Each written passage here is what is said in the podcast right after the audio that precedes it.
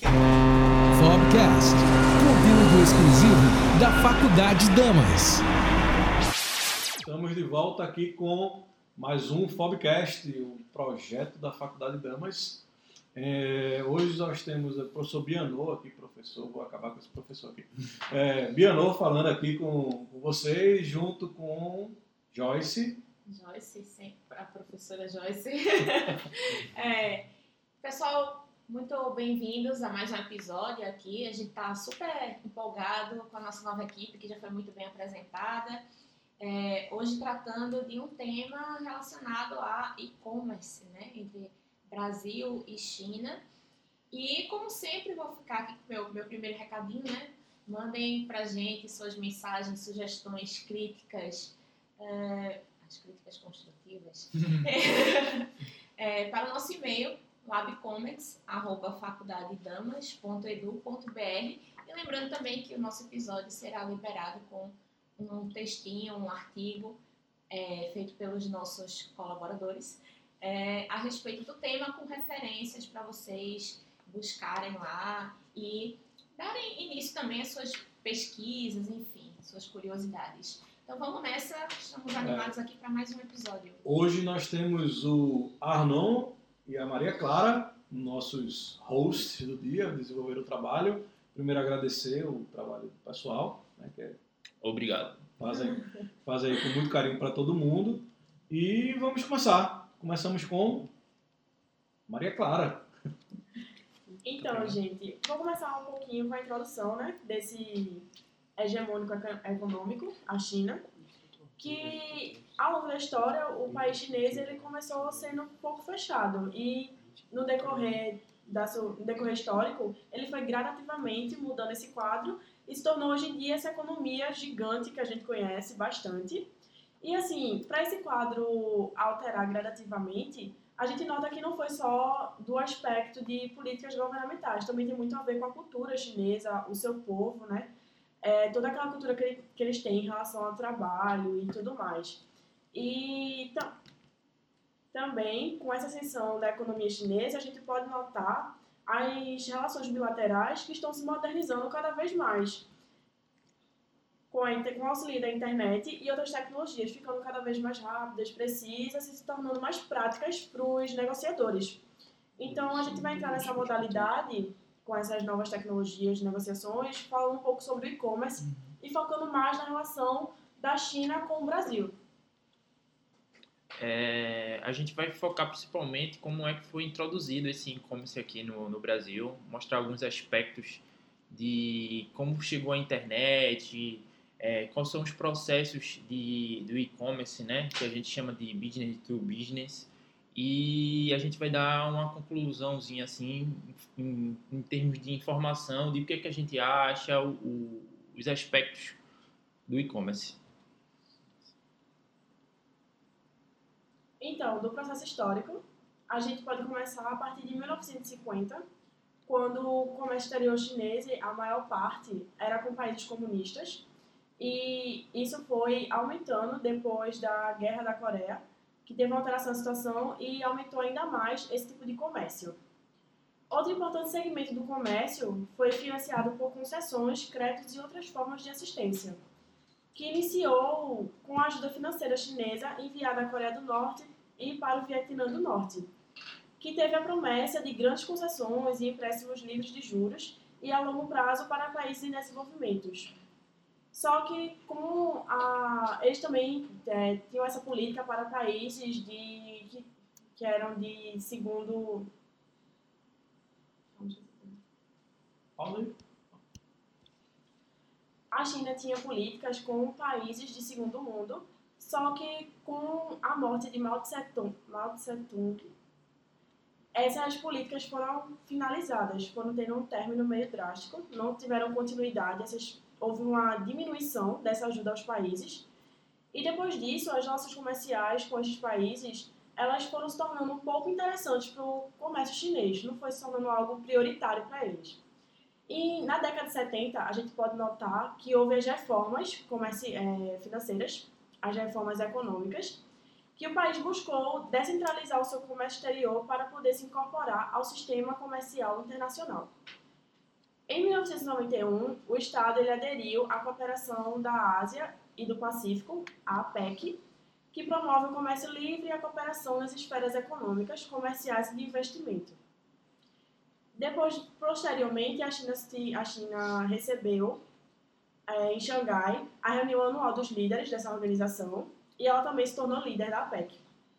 Em 1998, a República Popular da China ela estava fazendo 12 anos de negociações com a Organização Mundial do Comércio, a OMC, e tinha reduzido significativamente as taxas de importações, tinha diminuído as tarifas que eles tinham antigamente e haviam introduzido cortes de milhares de impostos, reduzindo bastante para taxas menores. E eles querendo obter a aderência à OMC, todos os membros da organização precisavam cumprir umas, umas certas exigências comerciais que eram fundamentais para poder ter aderência a essa organização e possibilitar a ampliação significativa desse acesso ao mercado internacional. Muitos líderes comerciais grandes eles ficaram um pouco temerosos com a entrada da China nessa organização. E essas preocupações incluíam as obtenções de, ofertas satisfatórias de acesso de mercado para mercadorias e serviços, direitos plenos de comércio para todos os possíveis consumidores chineses que estavam chegando nesse âmbito. A China e outros membros da OMC trabalharam em conjunto para alcançar um, protocolo mais acessível comercialmente, porque eles tinham que cumprir aquelas aderências que eu já tinha citado antes, então para muitos países era um pouco dificultoso mexer em tantas tarifas, em tantos valores, para poder ter acesso a esse mercado internacional. Abrir tanto as portas assim é um pouco complicado para alguns países. Então, após conseguir um acordo com a União Europeia e com outros parceiros comerciais, a China começou a trabalhar no pacote multilateral de acesso à OMC. O país concluiu as suas negociações multilaterais, a adesão à OMC em 2001, após de mais ou menos 10 anos de negociações, a mais longa da história do Acordo Geral sobre Tarifas e Comércio.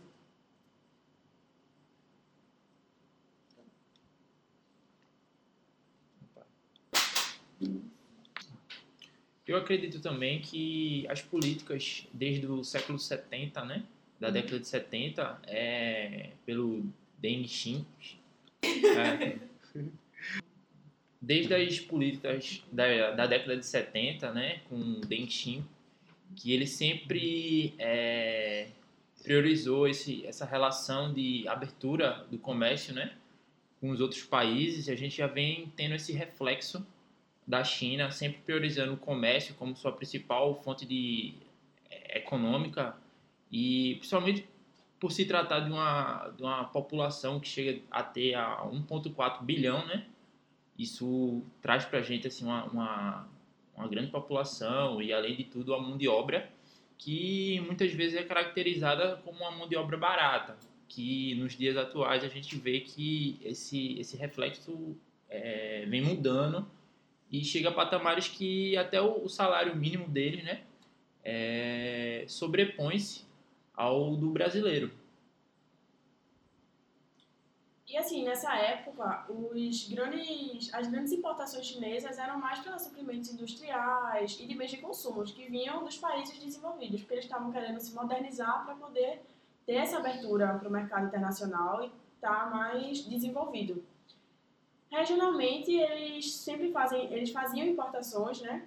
Vinham do sudeste e do leste da Ásia e quase um quarto das exportações iam para esses mesmos países durante esse período.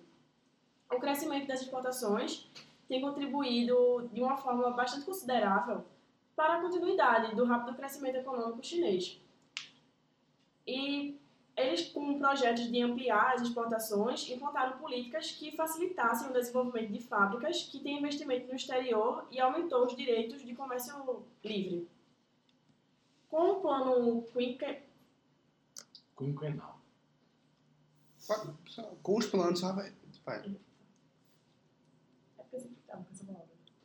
Com os planos que são feitos a cada cinco anos, cujo maior ênfase era o desenvolvimento de uma economia guiada pela demanda do consumo para sustentar esse crescimento econômico e a desigualdade de setores que pré-existiam.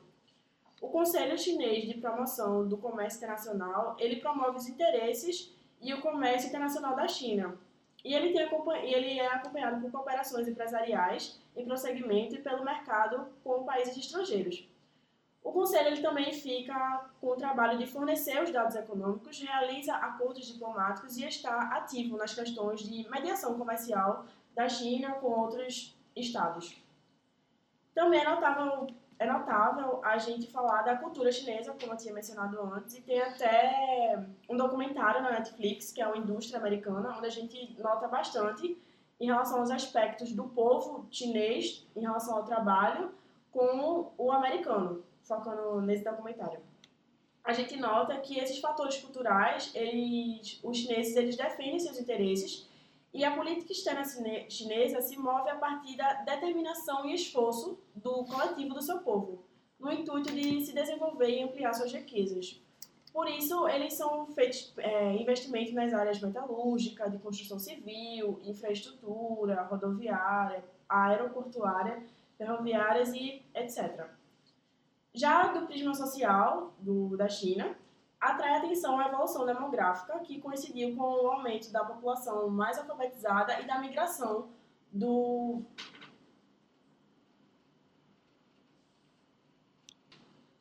Já no prisma social, atrai atenção essa evolução demográfica, coincidindo com o aumento da população mais alfabetizada e o nível de migração do camponês chinês para os centros urbanos.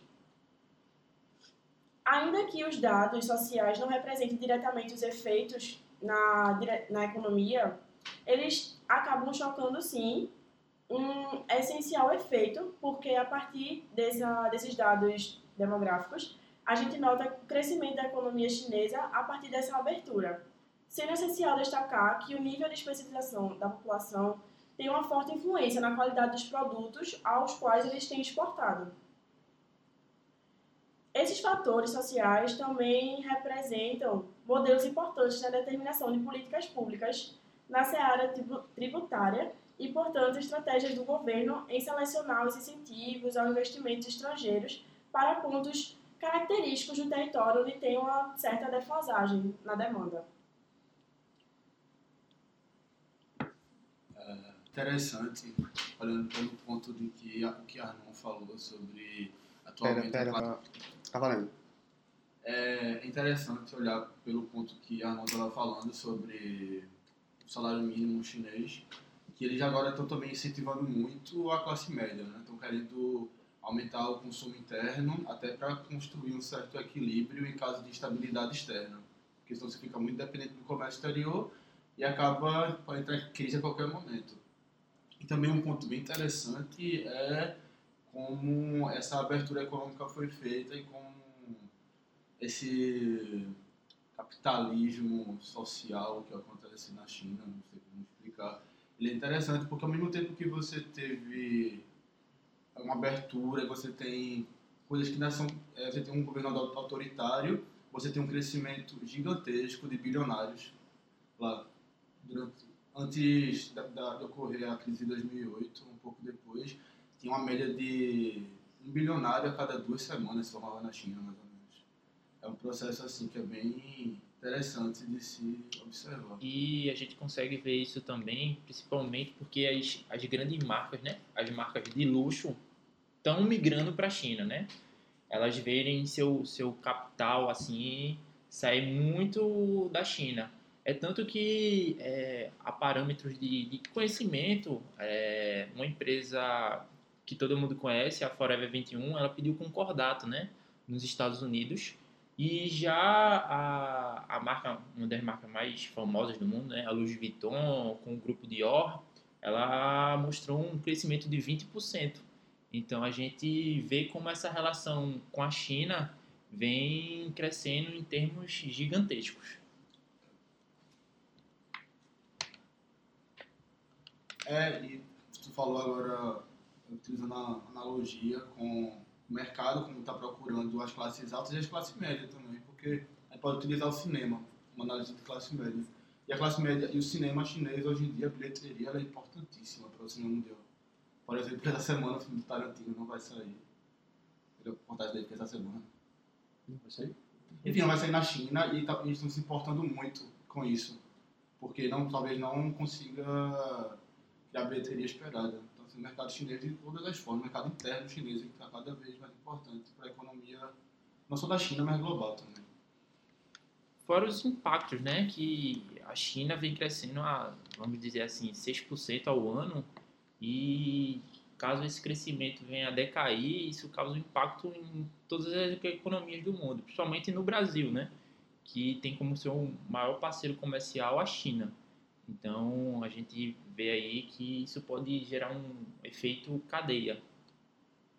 Pegando esse gancho que Cadmo falou sobre o mercado interno consumidor, ele também é visto como origem de movimentação e circulação da riqueza. Diante de um efeito multiplicador e a poupança governamental é encarada como estímulo propulsor para a manutenção da estabilidade e da expansão da economia. A gente vai falar um pouco sobre as reformas e a ascensão dessa economia, porque ela teve que passar por uns três processos fundamentais que foram bastante importantes e marcaram essa crescente no comércio exterior.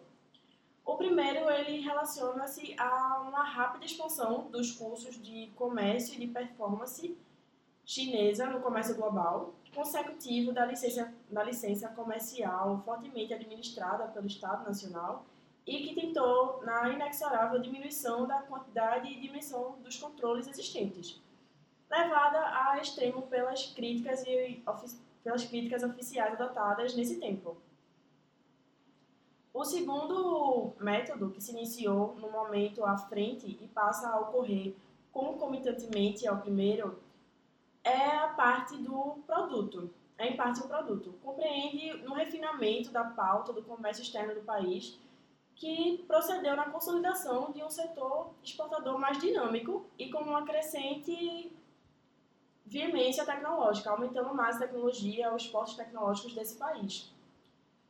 E até o final dos anos 70, as exportações chinesas eram muito poucas e se concentravam em produtos agrícolas, petróleos e derivados. Não era uma exportação tão aberta, tão extensa como as que tem hoje, que são de, vari... de uma variedade enorme de milhares de produtos que a gente nem consegue mencionar todos e demorar bastante tempo. E com, esse, com o princípio dessas alterações que ocorreu, aconteceu um deslocamento no quesito de exportações de bens intensivos em mão de obra, é, excessivamente abundante e barata no país. Como a gente sabe, é, como o Arnaud também comentou, a China tem uma população extremamente grande, e então assim, essa população já pode ser voltada à mão de obra, em grande parte, porque lá tem, eles têm um hábito muito forte culturalmente em relação ao trabalho, voltados ao trabalho, em relação ao aumento e expandir as riquezas dele, mostrar a força do país, eles são muito nacionalistas em questão a isso. Então, em decorrência disso, os produtos exportados pelo país, eles passaram a se concentrar em manufaturas leves. É, um aspecto importante da gente nessa transição que Clara está falando para a gente, é que. Desculpa. É muito deu, ruim, deu ruim, deu ruim, deu ruim. É muita emoção. Um aspecto importante nessa, nessa transição que Clara está falando é que existe até mesmo na literatura econômica algumas relações que a gente tem que fazer é, no que diz respeito a o país optar por um processo de desenvolvimento, trabalho intensivo ou capital intensivo. Ah, tem um economista chamado Paul Baran, que ele faz uma análise relacionada a isso e ele, ah, ele vai mostrar que a opção trabalho intensiva ela tem um resultado mais lento, mas ela tem um impacto grande no bem-estar da população por motivos óbvios, né? A gente, se a gente está fazendo uma opção trabalho intensivo, as pessoas estão trabalhando. Então, mas ao mesmo tempo, os resultados do ponto de vista do crescimento econômico, eles são bem menores quando a gente faz essa opção. Por isso que a China inicialmente ela faz uma opção trabalho intensiva, nessa que Clara está descrevendo para vocês, relacionadas à produção de bens mais leves, né? A partir do momento que com isso você consegue um, um aparato né, e você consegue fortalecer a sua economia, a partir desse momento você pode fazer a opção capital intensiva, onde você vai acelerar o crescimento econômico, acelerar o desenvolvimento e passar à produção de bens é, com maior tecnologia, né, com maior valor agregado. Então, em se tratando de um Estado é, que tem como base das suas políticas processos de planejamento econômico, que é algo que saiu um pouco de moda, mas a China continua aplicando, né, esses planos quinquenais, eles são herdados do Gente, é, tem um problema aqui que Clara não consegue falar plano quinquenal. quinquenal, quinquenal, quinquenal, várias vezes para mostrar ela que assim, não tem problema nenhum com a palavra. Né? Isso deixa um sentimento muito triste, sabe? Realmente. É eu, eu, era a professora preferida dela até, até esse momento, não sei. Então, a ideia do, do planejamento é que o governo é, a partir da centralização né, do, desse processo, ele consiga visualizar quais as variáveis macroeconômicas ele quer colocar em, em movimento para a condução do, do, seu desenvolvimento, do seu crescimento econômico. Então, essa, essa transição é importante e é importante a gente compreender por que a primeira opção foi capital, foi, desculpa, em trabalho intensivo, e a segunda opção, capital intensivo, porque a gente está falando da maior população do mundo, né? Eu sempre falo para os meus alunos que a gente não é chinês por um, um infortúnio da vida, porque a, a probabilidade era grande. O terceiro processo, ele atende não somente à progressiva liberalização do comércio que ocorreu, mas também às transfigurações geopolíticas e o arranjo da divisão regional do trabalho na Ásia, que teve um redirecionamento dos fluxos de comércio e, em particular, da exportação. A formação desse novo padrão espacial específico do comércio exterior chinês, onde os Estados Unidos ficaram no principal mercado consumidor para as exportações desse país e os países asiáticos nos principais fornecedores para a fabricação dos bens importados. Na recente, em motivo do acelerado crescimento econômico e a diversificação da formação produtiva, a China tem aumentado suas importações de bens primários e insumos industriais produzidos tipicamente por países em desenvolvimento. Então, ao contrário do que aconteceu com as exportações, o começo de grande parte das importações chinesas foi se movendo para países da Ásia em desenvolvimento e da América Latina também. Produtores de commodities e de, utensílios e componentes a respeito da grande importância que as importações de máquinas e equipamentos que são provenientes de nações desenvolvidas elas se mantiveram. Mesmo nos primeiros anos das, das reformas que ocorreram econômicas, a China ela consistia consideradamente das importações de bens de capital elaborados nos países desenvolvidos para se modernizar e equipar a indústria nacional.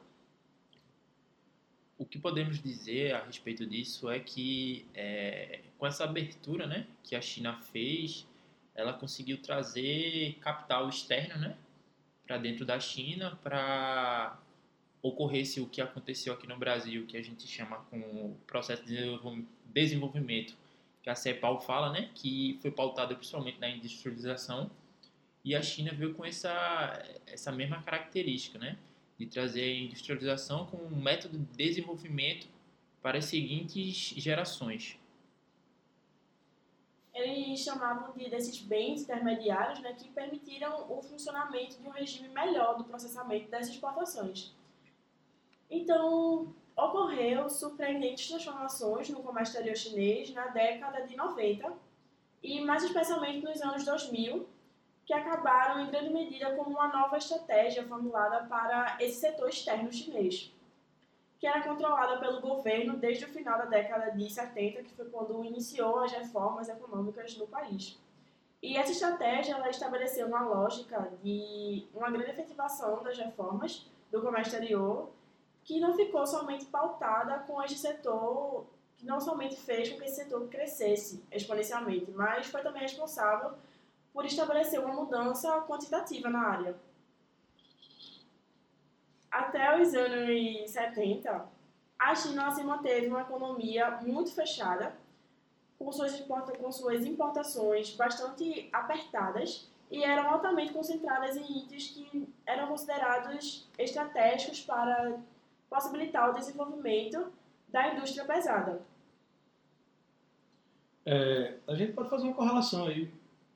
Tá ligado? Tá saindo aí. Tá meio baixo. Ah, tava desligando. Agora sim.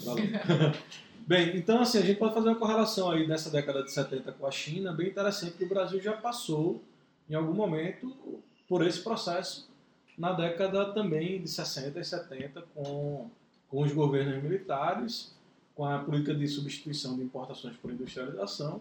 Só que a minha pergunta é, por que na China deu certo? Por que no Brasil isso não deu certo? Né? É claro que isso é tema talvez para outro podcast, mas é, é importante fazer essa correlação, inclusive, com o Brasil. Né? A China, em, em boa parte do tempo, nessa época, era inclusive uma economia muito menor que a brasileira e fez essa opção muito parecida com a nossa é, na época lá do, dos governos militares. Né? Mas é só para dar um adendo aí ao que a, a Clara está falando. Eu acredito muito que o processo de desenvolvimento da China se deu muito bem porque ela não aceitou né, as ideias do processo neoliberal imposto assim pelo, pelo, pelo país capitalista, Estados Unidos, né? principalmente aqui que a gente vê um grande influenci, é, sendo influenciado, né? principalmente na América Latina, por esse processo. E a China não adotou esse processo, né? formando um, um projeto próprio de, de, desenvolvimento para seu próprio crescimento. É, complementando o que tu está falando, também com isso eu acredito que talvez tenha sido em função da questão histórica também, porque, por exemplo, PND, PN, PN, PND2 que foi, tentou ser implementado durante a ditadura militar, ele tinha um projeto de uma efetivação para um crescimento do país que era bem legal para o país, só que assim, ocorreram crises externas que acabaram influenciando também para isso não ter ocorrido. É uma, uma conjectura de fatores que acabam transformando o Brasil nisso, enquanto a China foi a conjectura de fatores que ajudou ela, além também, claro, tem um governo autoritário que, assim, não vamos entrar no mérito se é bom ou se é ruim, mas que ajuda também na implementação disso, de você não ter visões opostas, de certa forma. Acho que, pegando isso que Cadmo falou, a China tem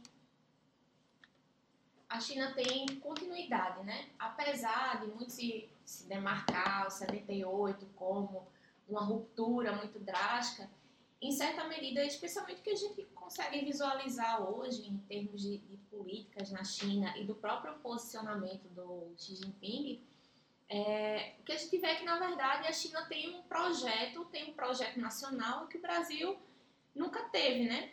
A, a nossa industrialização, ela não teve como base a formação de uma poupança doméstica, então todo o nosso processo de industrialização ele foi feito com base em endividamento externo, isso já foi historicamente para a gente um problema, né?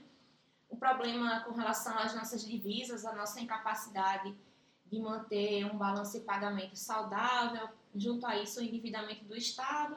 E quando a gente relaciona todos esses processos com a crise relacionada ao processo de hiper, hiperinflação nos anos 80, a nossa indústria que até o final dos anos 70 a gente tinha construído, como eu sempre falo para os alunos né, da economia brasileira, até o final dos anos 70 a gente tinha construído um ativo industrial importante. Né? A gente tinha uma indústria é, com uma relativa tecnologia, uma indústria significativa para um país subdesenvolvido como o Brasil. E aí, ao longo dos anos 80, quando a gente passa por esse processo de de defasagem, porque imagine, as políticas industriais nos anos 80 elas foram estancadas, porque a gente tinha um problema brutal de uma inflação de 2 mil por cento ao ano.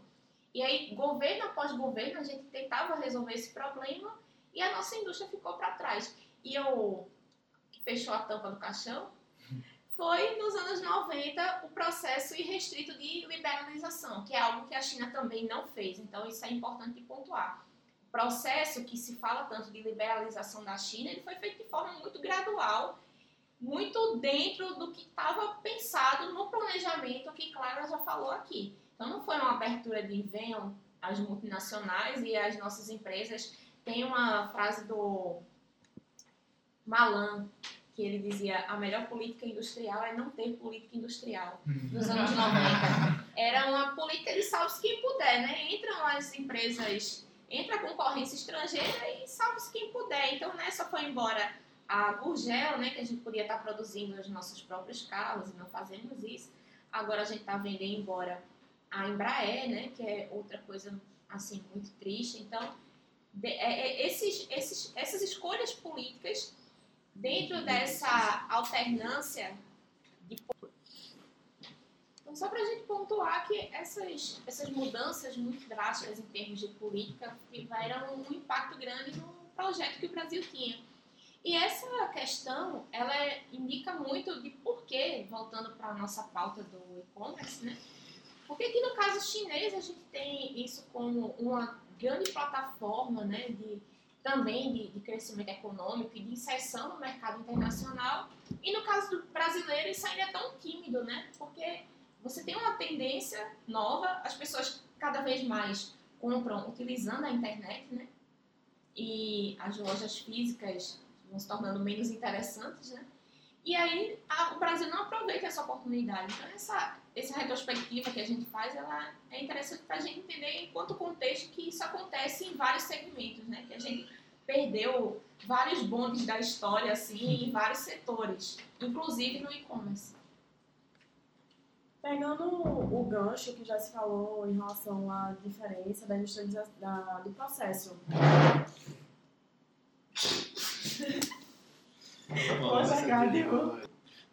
Pegando o gancho de Joyce, a China ela se inseriu no comércio internacional realmente de uma forma gradativa e bastante ponderada, porque ela incluiu uma série de mudanças que formaram um longo cronograma visando essa entrada do país. E esse deslocamento ele tinha, tem como as principais características a contemporização e descentralização das operações ligadas ao comércio exterior.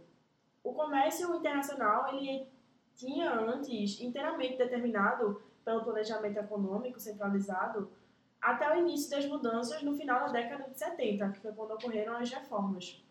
O plano de importação de importações da Comissão Estatal do Planejamento ele só não cobria 10% dos fluxos importados pela China e caracterizava a pauta composta substancialmente de maquinários e matérias-primas industriais, necessárias para efetuar as metas físicas de criações de bens financiais preferenciais. O plano de exportações era igualmente amplo nessa, nessa época, nesse período, definindo as quantidades físicas a serem exportadas de milhares de produtos. Somente poderia ser exercido o comércio através de um pequeno grupo de trading companies empresas estatais que eram especializadas no comércio exterior e que tinham tipicamente a ocupação de um aspecto limitado de produtos em relação aos quais eram as únicas, formas, as únicas firmas autorizadas a transacionar com o comércio exterior, o comércio exterior, com o mercado internacional. Essas reformas elas procuraram alterar essa situação por, por dois caminhos que ocorreram de forma paralela. O primeiro, ele foi a expansão do número de companhias autorizadas a exportar. Não era mais aquele número pequeno, eles tentaram ampliar isso. E, e importar estabelecido em acordo com o padrão que já existia. E isso ocorreu graças à permissão concedida que este tipo de empresa fosse criada por outros órgãos públicos que não somente o governo central. Eles tinham em vista que o objetivo do governo era acelerar as exportações das empresas estatais, a orientação de descentralizar a gestão econômica estabeleceu a criação de várias companhias por províncias ou distintos distritos urbanos, que passaram a articular melhor sua produção com indústrias regionais, proporcionando um, proporcionando um novo dinamismo ao regime de comércio exterior estatal. Então, essas combinações da expansão das exportações dessas empresas estatais elas ocorreram de forma descentralizada administrativa que permitiu uma nova configuração comercial na China, que era mais favorável e rápida à incorporação de novas regiões na corporações dedicadas a novas exportações e a incorporação de novas regiões na realização do comércio internacional. E o número dessas empresas, elas não só expandiram, como seu funcionamento foi se modernizando, se modificando, alterando, com a adoção crescente de práticas comerciais típicas do comércio capitalista, de empresas capitalistas. E um marco importante nesse processo é que a condição das entidades econômicas legalmente independentes às empresas em 1994 lhes permitiram um aumento progressivamente na sua eficiência e flexibilidade operacional.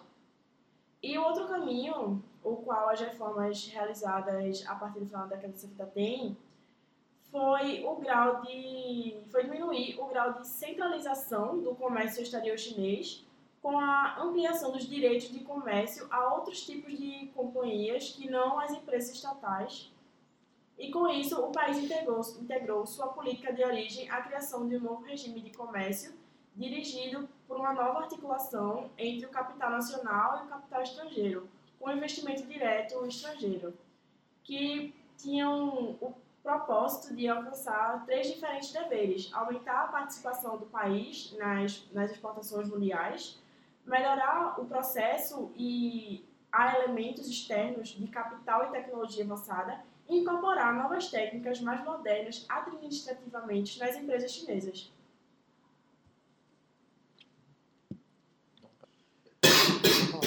É, então, a partir disso, a gente vai começar a introduzir a, a, a internet, né?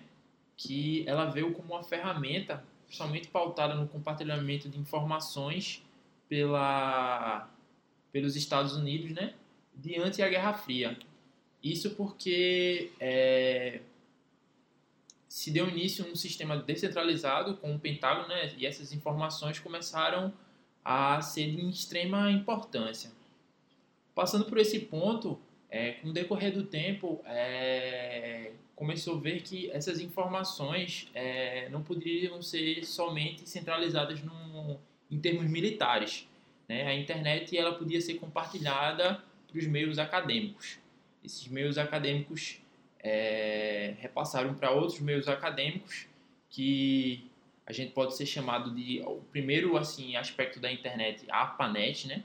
Que ela se tornou mais é, descentralizada entre os, os meios acadêmicos, que é, passaram para o, o, mundo assim, o mundo empresarial, né? É tanto que em 1995 os players atuais como Yahoo e a, e a, Google em 1998 foram criados, né? E só em meados de 2000 o mercado foi aberto para todos os públicos. Assim a tecnologia passou a desenvolver a passos largos, chegando ao que chamamos hoje de banda larga, conexões 3G, 4G. E eu queria terminar com a, a frase né, do criador da, da, da, da web, né? Ele fala assim: a web não está mais não a web não está concluída, é apenas a ponta do iceberg. As mudanças irão balançar o mundo ainda mais. E a gente consegue ver isso principalmente nos dias atuais, onde as, as redes sociais são de extrema importância não só para o comércio internacional, mas qualquer transação entre o Brexit, o, o, o NAFTA, o Mercosul, entre outros. É, o, o que eu acho que o Arnon está está descrevendo aqui é um resumo um pouco do, do processo de criação dessa, dessa rede que a gente, é, para mim que não, que sou, o pessoal chama agora, agora descobri que eu tenho um novo nome, eu vivo mudando o nome da minha geração, não sei porquê. Quando eu escutava Legião Urbana era a geração Coca-Cola, agora é Late Millennials, né? É, a galera tá classificando a gente o tempo todo, né? E tá meio complexo. Mas assim, é, pra gente, né, pessoas pouco mais antigas, feito eu, antigas não, old school, vintage, sei lá, é, uh, a gente não tinha essa, essa presença perene da internet em todas as nossas relações.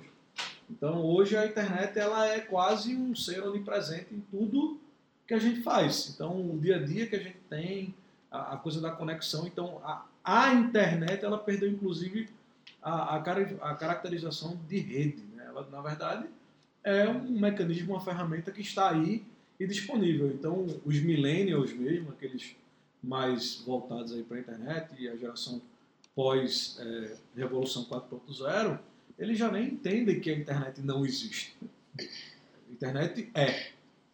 Então, eh, só que ela só surgiu em função dessa necessidade militar de se comunicar, e aí foi indo para as universidades, as universidades começaram a dar outra característica, e o terceiro nível a gente tem o nível empresarial também explorando essa intercomunicação, com a criação do e-mail, né, parece uma coisa meio velha, né, o e-mail hoje está para carta, como a gente antigamente começou a perceber o e-mail. né? Então, é, o e-mail já está se tornando algo é, obsoleto no sentido da, da comunicação instantânea dada pelo WhatsApp, pelo Facebook, agora pelo Instagram também. Né? Então a gente tem uma comunicação instantânea muito rápida, que surgiu lá atrás, por exemplo, com MSN, ICQ e outras plataformas que foram sendo desenvolvidas e que hoje já nem existem mais e que estão dentro de um conceito que a informática globalizou.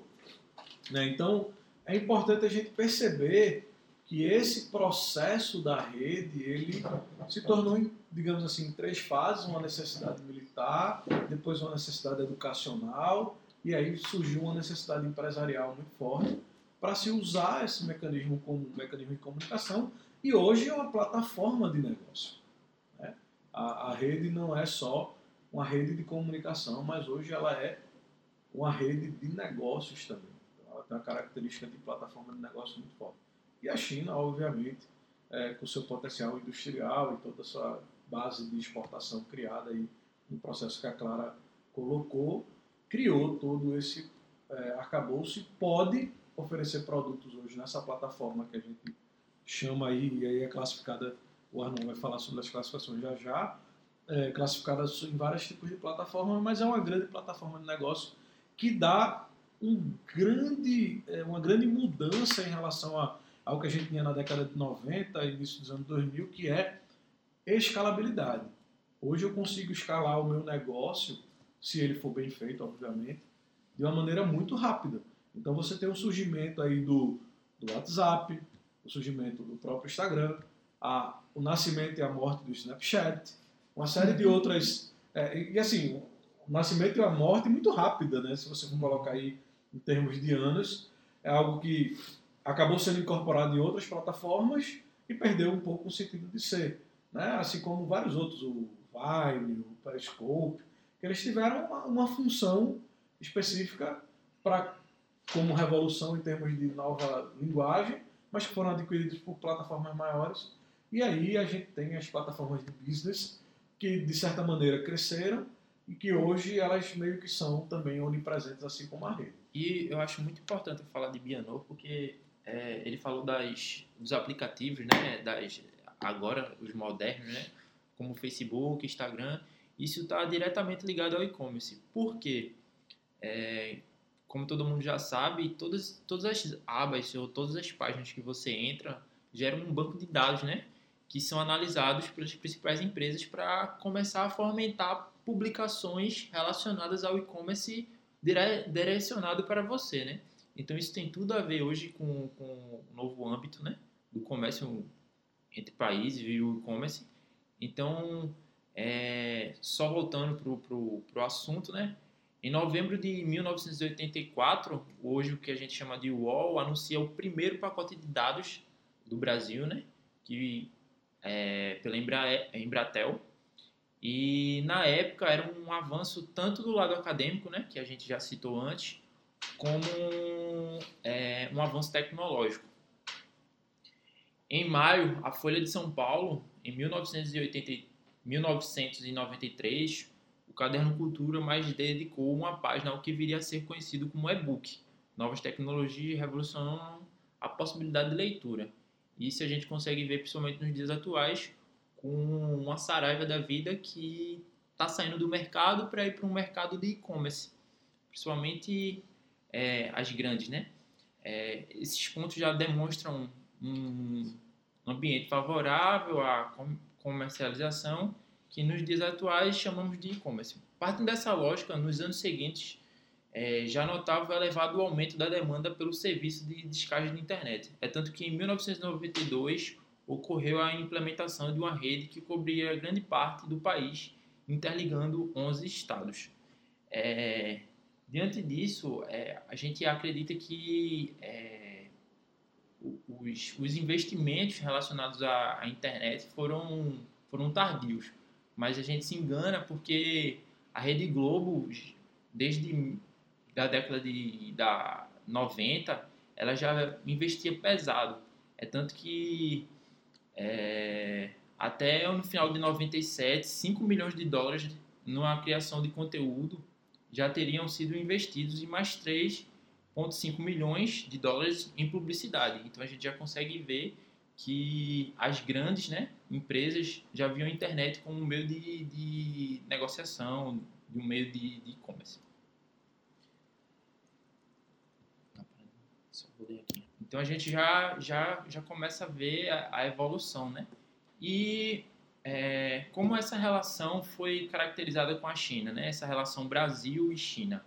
Digamos que é, tudo isso partiu principalmente com a relação que o Brasil tem de, de grandes acordos comerciais, né? Como minério de ferro, soja, gado e principalmente pautou essa, essa relação de e-commerce entre Brasil e China é, por meio da, da demanda, né? a China não conseguia suprir as demandas internas em termos de, de, de grãos, de, de, de alimentos, né, propriamente dito, para o seu país, né, e viu como é, o Brasil como um parceiro relacionado a isso e é, isso tudo se dá principalmente pela população, né, que como eu tinha dito antes é de 1,4 bilhões, segundo o Banco Mundial, e criando assim um ambiente favorável, né, é, e entrando na classificação né, do, dos e-commerces, temos aí o.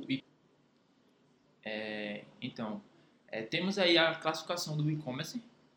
A atividade de e-commerce é uma relação de diversos aspectos possíveis de uma atividade de venda na internet, isso porque depende da relação com, com o seu cliente e esses modelos de negócios no e-commerce mudam podendo assim apresentar cinco modelos que vão ser explicados no decorrer do texto. É, o mais conhecido nos modelos de e-commerce, os mais conhecidos modelos de e-commerce no Brasil é, são a, a OLX, né, que foi criada em 2006, e o Mercado Livre, né, que ela veio da Argentina em 1999 para cá. E já na China temos as gigantes como Alibaba, é, e AliExpress, que também pertence ao grupo Alibaba. Então a gente já começa a ver é, os tipos de, de classificação do e-commerce.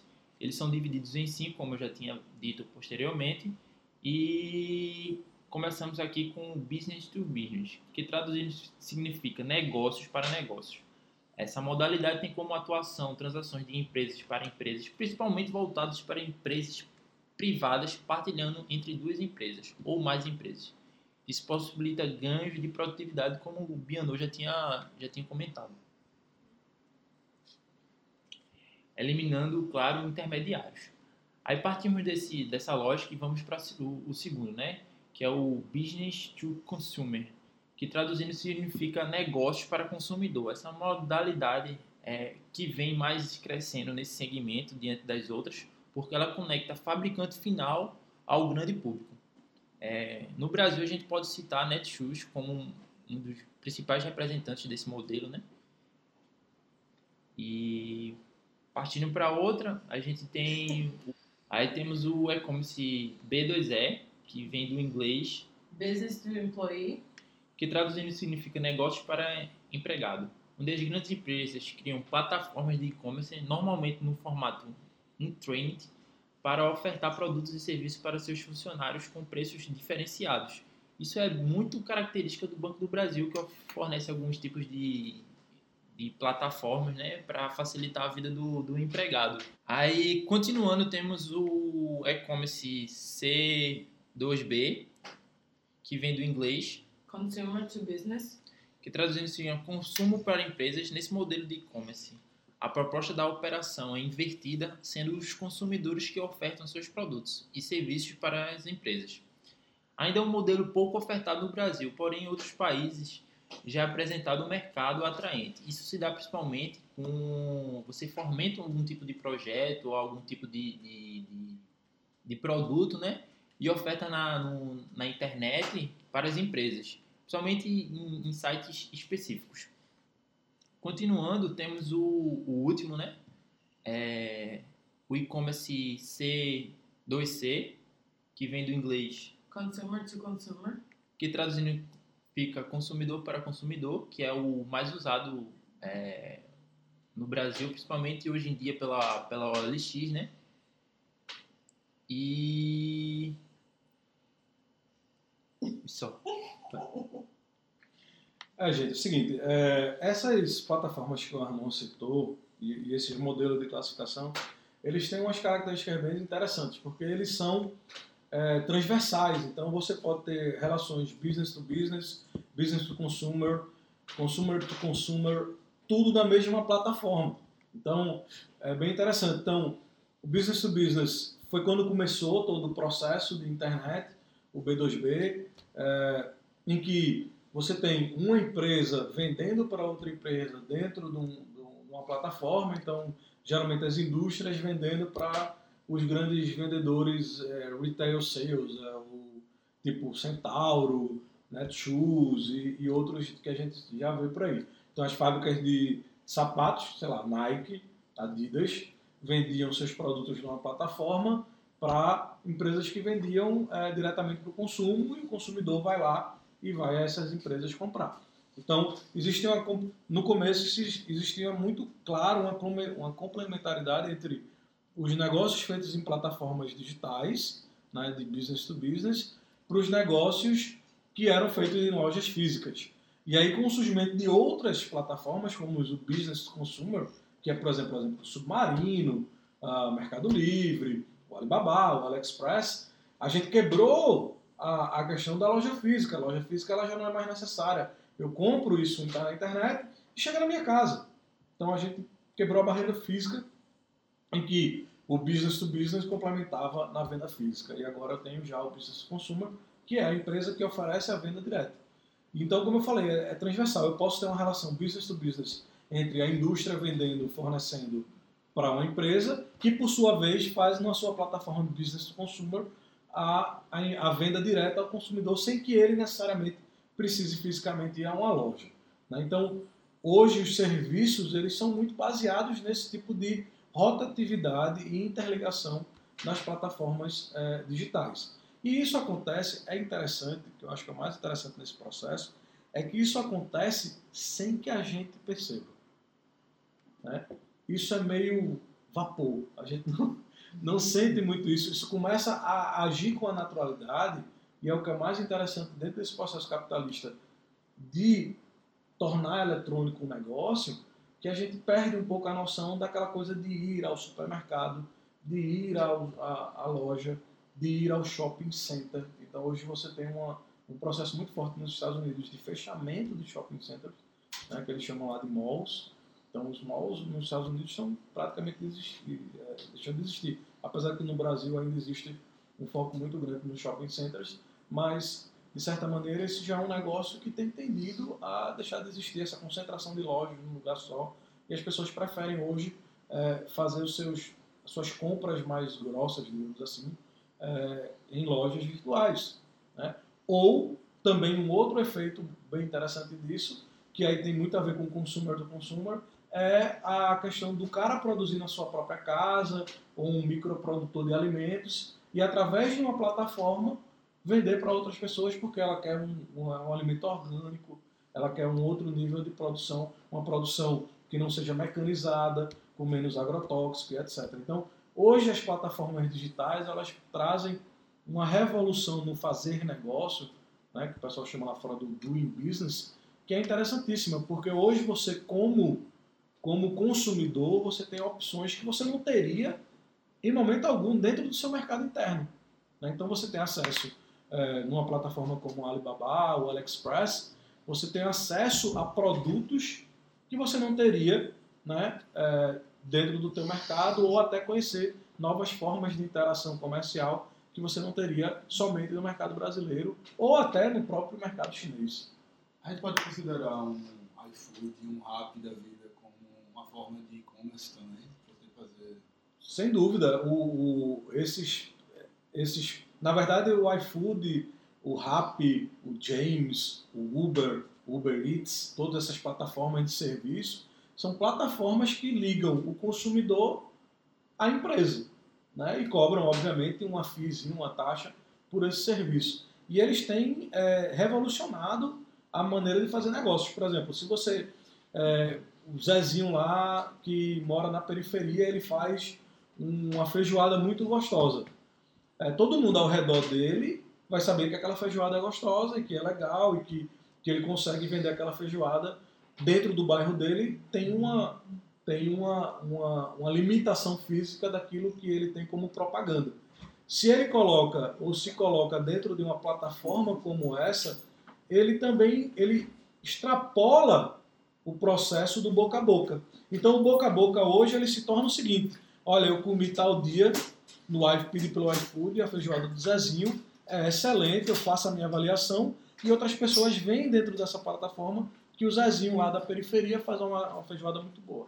Né? Existe uma discussão também se o custo disso é alto hoje e tudo mais, mas o que eu quero dizer é o seguinte, é que essas plataformas elas dão acesso ao consumidor a algo que ele não tinha anteriormente.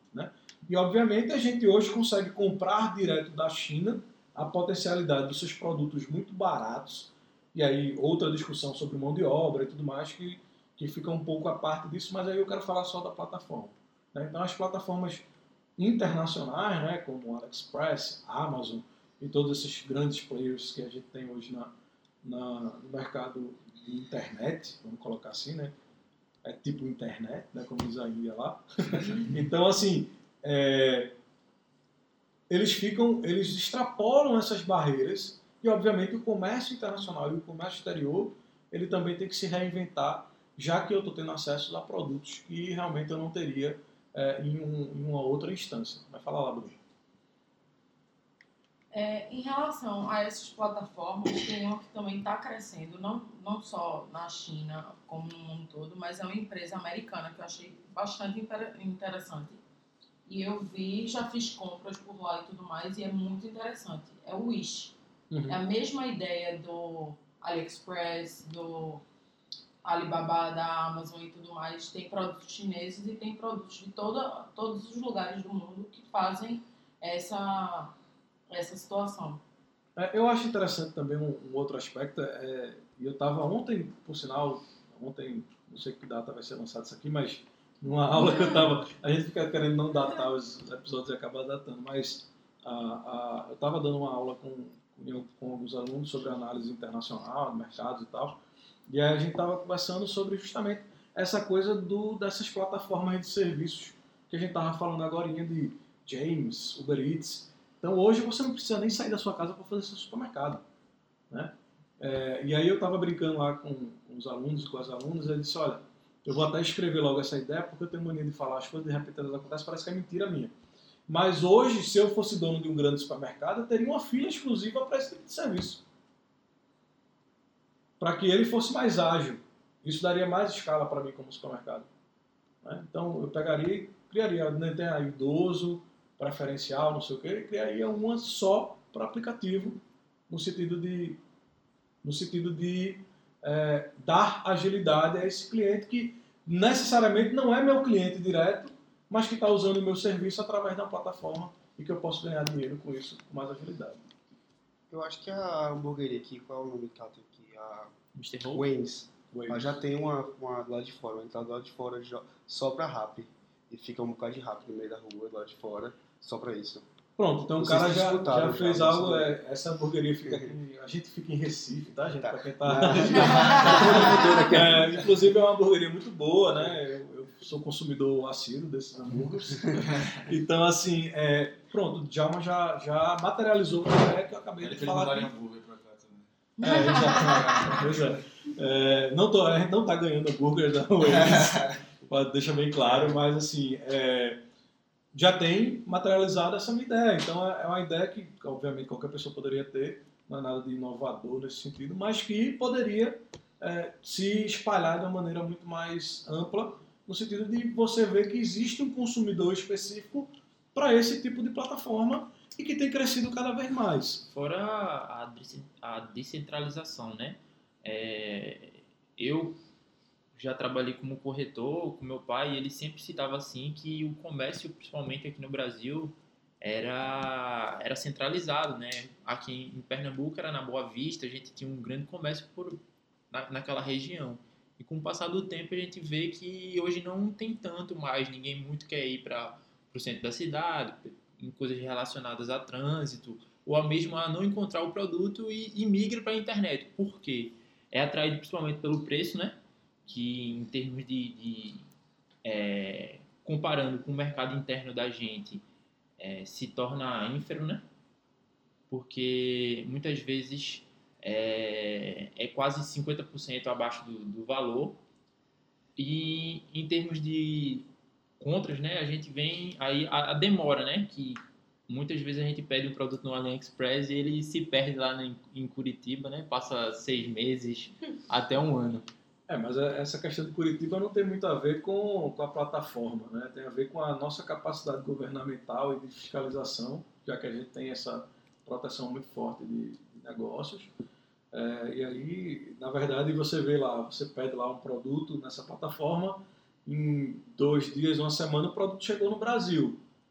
E aí fica lá num limbo chamado Curitiba, que a gente não sabe o que é que os caras fazem tanto, mas muito provavelmente é o volume de negócios que essas plataformas trazem e de produtos para que os fiscais façam as fiscalizações dentro dos parâmetros que a, que a Receita Federal estabelece. né? Então, assim, é, até por uma questão também de segurança, não haver nenhum tipo de envio incorreto, com tráfico de drogas e etc. Então, existe uma preocupação governamental com isso, mas é, é um descompasso entre a velocidade que a rede dá no pedido e a capacidade governamental também em é, dar vazão a esses pedidos. Também tem um outro, um outro, uma outra plataforma de negócios digitais que hoje tem crescido muito e já é muito comum no Brasil, principalmente, é a plataforma, por exemplo, de e-commerce governamental. né? Então, hoje, os governos, como um todo, é, naquela ideia de fazer um bid, de fazer uma concorrência, faz, já tem uma plataforma digital, no Brasil tem essa plataforma, em que as pessoas oferecem seus produtos ao governo, o menor preço ganha e simplesmente é feita essa licitação online. Então, isso ajuda muito. É, no Brasil, a gente não pode expandir isso para outras fronteiras, mas existem casos também, também de, de compras governamentais, principalmente militares e outras compras mais maiores em outros países em que não é limitado somente ao mercado interno. Então, esses bids são internacionais e, obviamente, o país, de certa maneira, economiza com, com essa possibilidade. Claro que existe, talvez, aí no caso de alguns países, o compromisso de não fazer essas compras lá fora para beneficiar de alguma maneira o mercado interno. Mas isso aí é uma dualidade que sempre vai existir e que as pessoas têm que conviver é, com essa concorrência. Algo interessante também do e-commerce é agora está começando a ter muito pagamento na internet também, né? PicPay, aí na China tem o Alipay também. E você vê como é que como essa interação, de certa forma, entre a plataforma e o mecanismo de mercado, eles estão ficando cada vez mais integrados entre si. Você chega ao ponto onde agora já tem debate sobre criptomoedas, esse tipo de coisa, que começa a relativizar a moeda física também. É bem interessante. É, na, na temporada passada a gente fez um episódio falando né, especificamente sobre criptomoedas, já foi lançado. E aí, é, obviamente que existem a revolução dos meios de pagamentos também. né? Então essas empresas elas perceberam que, bem, eu tenho uma plataforma, eu vendo o produto, eu entrego o produto, mas o pagamento eu não recebo por mim. Eu recebo pela Visa, pela Mastercard, pela, por outras empresas que me cobram por isso. Então é muito melhor eu pegar o cliente e dizer, olha, paga direto para mim. E, e Né? principalmente é, a gente vê até no, no, no trabalho, né, que as políticas, né, dessas em- grandes empresas como as bandeiras, né, Mastercard, Visa, Elo, elas começam a ver um potencial mercado aí. É tanto que a gente con- consegue ver uma, uma geração de crédito atualmente muito alta, muito rápido, com, com, com bancos relacionados a Nubank, C6, entre outros, que gera um crédito fácil e a gente consegue comprar com bastante facilidade no e-commerce, né? Na internet. É, agora a gente está falando isso é a realidade brasileira, tá, gente? É como a gente se propôs aqui em colocar a China, por exemplo, o sistema financeiro chinês é extremamente centralizado. né? Ele não, ele não tem a facilidade de criação de fintechs como a gente tem aqui no Brasil. E, e olha que o Brasil também nem é o exemplo maior de liberalização nesse sentido. Né? É, o que existe no- na China muito forte, e isso já tem várias matérias aí de jornal e tal, é o uso do WeChat, né, que é o WhatsApp deles lá, né? e é, como meio de pagamento. Né? Então hoje realmente a moeda virtual na China é muito forte, é, mas isso é extremamente controlado, ao contrário aqui do Brasil que tem descentralizado muito esses serviços financeiros, o que tem as suas vantagens em termos de concorrência e tudo mais, mas ao mesmo tempo é, cria outros obstáculos em relação à, velocidade que a gente precisa dessas novas tecnologias. né? Então, é, se a gente for comparar meios de pagamento na China e no Brasil, a gente vai ver que existe uma diferença muito grande nesses negócios. Obviamente que é, isso passa muito pelo Banco Central chinês e, e é bem centralizado mesmo. É, ao contrário do nosso movimento aqui, que é de descentralização do Banco Central muito forte. A Joyce pode até falar, se ela quiser, é mais fácil do que, do que eu, mas assim, o que a gente tem é um processo muito revolucionário que a rede traz. né? Então, é, hoje a gente se concentra muito em negócios sustentáveis. né? Então, existe uma discussão muito forte, muito forte de negócios sustentáveis. Talvez não existisse essa discussão se a gente não tivesse as plataformas para negócios sustentáveis que, que, que podem ajudar as pessoas. Então, hoje, a gente já tem um outro passo que tá, a gente está vendo, que é a matriz de, de, de inteligência artificial também nesse processo de compra, nesse processo de venda, porque hoje, como a gente tem essas plataformas meio que já sedimentadas, o nível de informação que as empresas têm e têm gerado nos seus movimentos de compras e de vendas são tão grandes que as pessoas não conseguem processar naturalmente e precisam hoje de uma inteligência artificial, de um robô, para poder tentar verificar as tendências de mercado e verificar para onde o consumidor está indo é, em termos de vontade. Né? E só, só um processo de Big Data né, que consegue fazer esse tipo de, de análise, principalmente é, dentro dessas plataformas digitais. Então a gente cria, é, é engraçado como o movimento humano é, é interessante em termos de negócio. Né? A gente cria uma plataforma para facilitar e de repente a gente tem um obstáculo que facilitou tanto, que os negócios cresceram tanto, que eu não consigo entender mais o meu negócio. E aí agora estou partindo para uma análise é, muito mais é, apurada e muito mais processada, porque eu como pessoa, ser humano, e como gestor, não consigo mais gerir essa quantidade de informação sozinho. Né? Então, é, com certeza, a, o processo de inteligência artificial hoje tem um serviço muito forte para os negócios e precisa é, e está sendo desenvolvido. Então, talvez a, a, nossa revolução da inteligência artificial, e o Brasil, infelizmente, está muito atrás disso, a China já tem um processo grande de construção de supercomputadores e, e tudo mais, o Brasil realmente não, não tem isso, a não ser algumas fintechs, algumas empresas na área de tecnologia, por exemplo, aqui, no, aqui em Pernambuco, com o César e outras áreas em São Paulo, que desenvolvem aplicativos, mas em termos de estrutura de informática para esses processamentos, o Brasil não tem, infelizmente. E a China investe muito nisso aí, isso é muito bom.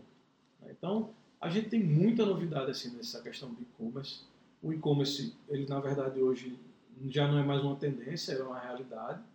Né? A gente já não tem mais as correlações entre é, pode ser que isso dê certo. Não, isso já dá certo e já é uma metodologia nova de negócio e o comércio exterior ele tem que se atualizar para atender essa demanda do e-commerce, principalmente do business consumer, que é muito forte.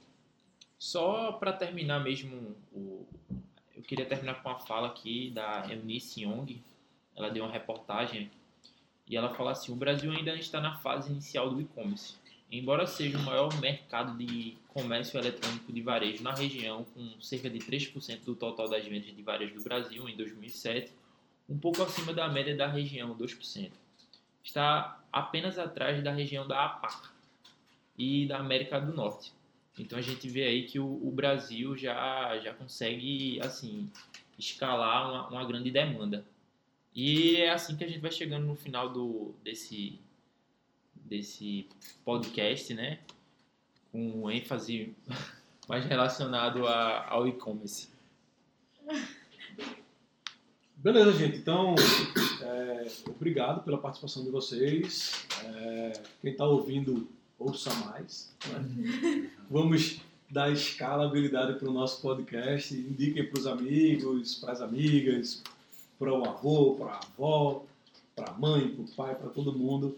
É, que a gente está aqui querendo realmente distribuir conhecimento e fazer com que é, as pessoas tenham um entendimento melhor da- dos negócios, do comércio exterior, que é algo que ainda no Brasil precisa crescer mais e mais e mais. Então, agradeço ao Arnon, à Maria Clara pelo trabalho. Teremos novamente o texto lá no site da faculdade. Deem um page view lá para a faculdade, é importante para a gente. E nos ajudem aí divulgando eh, o nosso podcast. Joyce, quer dar mais um recado? Agradecendo novamente o pessoal pela os nossos nossos queridos alunos aqui que fazem parte do, do nosso podcast do Laboratório de Comércio Exterior, que fazem esse trabalho com muito cuidado para vocês. E repetindo o nosso e-mail, labcomex@faculdadedamas.edu.br, escrevam pra gente. E é isso. Um abraço Tchau. e até a próxima. Tchau. Tchau. Valeu.